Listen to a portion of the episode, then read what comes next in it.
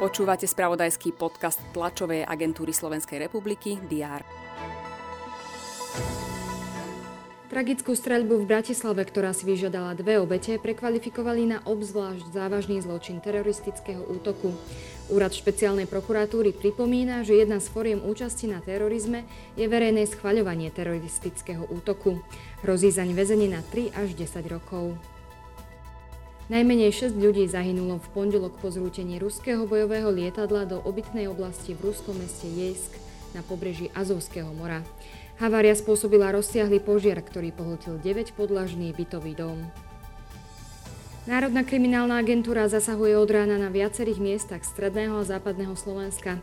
Prehľadáva domy a iné priestory v rámci policajnej akcie súvisiacej s kauzou emisie.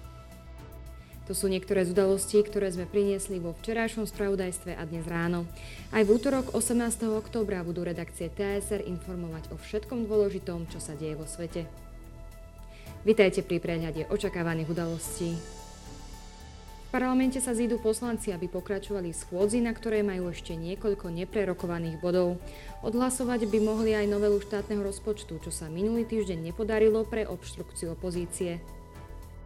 Na špecializovanom trestnom súde v Banskej Bystrici pokračuje proces v kauze Mýtnik, kde figuruje šestica obvinených. Medzi nimi je aj podnikateľ Jozef B. Obvinení sú z ekonomickej a korupčnej trestnej činnosti. V Martine otvoria plniacu stanicu na stlačný zemný plyn. Ministerstvo vnútra spúšťa novú informačnú kampaň na zvýšenie povedomia o zločine obchodovania s ľuďmi. V Rakúsku sa začne súdny proces so šiestimi osobami podozrivými z napomáhania pri teroristickom útoku vo Viedni z novembra 2020.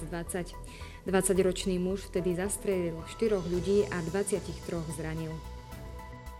Poslanci fínskeho parlamentu rokujú o výstavbe plota na časti hraníc s Ruskom. Na zahranično-politickom fóre v Berlíne vystúpi nemecká ministerka zahraničných vecí Annalena Berboková či generálny tajomník NATO Jens Stoltenberg – Večer sa bude konať predohrávka 11. kola typos Extraligy.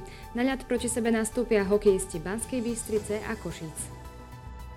Dnes bude na Slovensku opäť slnečno, miestami sa môže vyskytnúť hmla. Teploty vystúpia na príjemných 18 až 23 stupňov. Všetky potrebné aktuality nájdete v spravodajstve TSR a na portáli teraz.sk. Majte pekný deň.